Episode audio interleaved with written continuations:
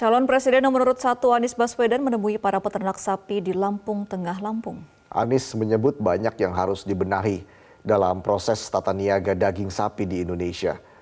Bertemu dengan para peternak sapi di Lampung Tengah, Lampung, calon presiden nomor urut 1 Anies Baswedan menampung berbagai permasalahan yang dialami para peternak.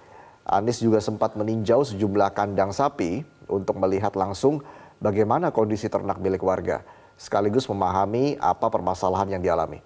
Anies mengatakan ia akan fokus meningkatkan kesejahteraan para peternak sebagai agenda utamanya jika menang dalam kontestasi pemilu 2024. Anies juga akan mengevaluasi tata niaga daging pangan, terutama daging sapi, sehingga bisa meningkatkan kesejahteraan para peternak.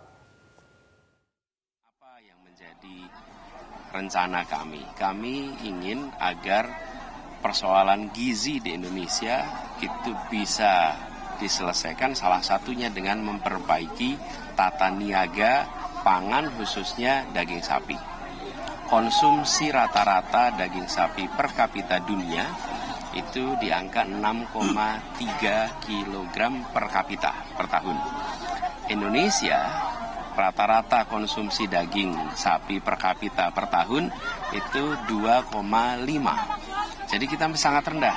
Tetangga kita Malaysia itu 8 kg per kapita karena itu kalau kita ingin membereskan persoalan gizi, salah satunya adalah dengan membereskan tata niaga daging sapi. Nah, ketika kita melihat tata niaga sapi, ternyata persoalannya ada banyak. Dan di situlah yang harus kita koreksi. Jelajahi cara baru mendapatkan informasi. Download Metro TV Extend sekarang.